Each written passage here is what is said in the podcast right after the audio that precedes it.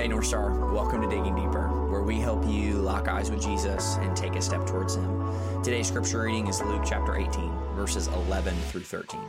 God's word says this The Pharisee, standing by himself, prayed thus God, I thank you that I am not like other men, extortioners, unjust, adulterers, or even like this tax collector. I fast twice a week, I give tithes of all that I get. But the tax collector, standing far off, would not even lift up his eyes to heaven, but beat his breast, saying, God, be merciful to me, a sinner. As we've looked at this passage this past Sunday and this week, we've discussed this idea of self righteousness versus Savior righteousness, of trusting in self versus trusting in Jesus Christ. And we see that the Pharisee um, uses the, the, the metrics of comparison to deem himself righteous, but we also see in verse 12 that he uses a checklist mentality as a way to deem himself righteous, that what he does makes him righteous. We see that he says that I fast twice a week. I give tithes of all that I get. Do you see the repetition of I, I, I? It's what the Pharisee has done that deems him righteous.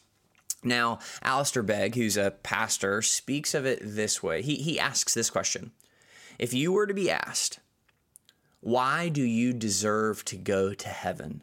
What would your answer be? Now we know the Pharisee would say, "Well, I have done this, I have done that," or, or, or maybe even as you would think about answering that question, "Well, I have, you know, trusted in Christ, or, or I have done all these things, or or I have gone to church, or I've proven to be righteous." And what Begg um, really pushes on us is that our immediate response should not be because I, but rather it should be because He because he has rescued me, because he has brought me to faith, because he died on the cross, because he rose again, because he rescued me. That our checklist mentality does nothing before a holy God, but only what stands as what gives us our righteousness is because of what Jesus has accomplished. So today, would you just consider maybe a slight shift in your wording? It's never because I, but it's because he. And we see that the that the tax collector was right in the fact that he beat his breast and said, "Lord, have mercy on me, a sinner." That he recognizes that it's because of Christ who gives mercy and that that tax collector is the one who walks away righteous. May we be righteous today as we rest in the finished work of Jesus. Let's pray. Our Father, we thank you for your word. I pray that by the power of your Spirit, God, Luke 18, verses 11 through 13, God would get into our hearts and it would change us.